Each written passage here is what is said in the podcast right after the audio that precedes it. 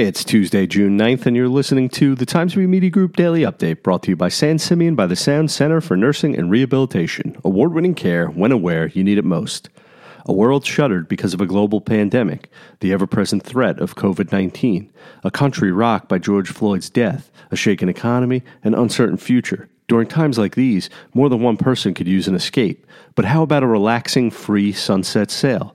That is possible and will go to a lucky hero, courtesy of Layla Sailing, a sailing charter company based in Greenport. Owner Liz Galuli said she wants to just give people a chance to get away. The company is running a contest that will reward a local hero during these stressful times with a free sail for a maximum of six people. Nomination forms may be filled out at laylasailing.com slash nominate. Suffolk County Sheriff Errol Toulon announced Monday he plans to form a Sheriff's Community Advisory Board that will include members throughout Suffolk County.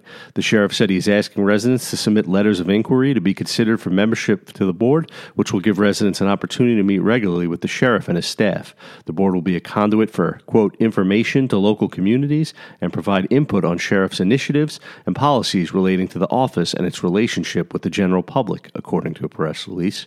The 10 board members will come from each of of the towns in Suffolk County and will serve one year terms. Anyone interested in serving on the board is encouraged to send a letter of inquiry to Suffolk underscore sheriff at suffolkcountyny.gov. Lavender by the Bay's popular fields of purple blooms that typically draw huge crowds beginning in June will remain closed to the public for the foreseeable future. In a statement on its Instagram and Facebook pages, the business said it is closing due to safety concerns from the coronavirus. The 17 acre property in East Marion and 30 acre property in Calverton enter full bloom in June, and July is the farm's busiest time. The business, which first opened in East Marion in 2002, opened a second location in 2019 in Calverton to quell traffic concerns of East Marion and orient locals as their East Marion location grew in recognition.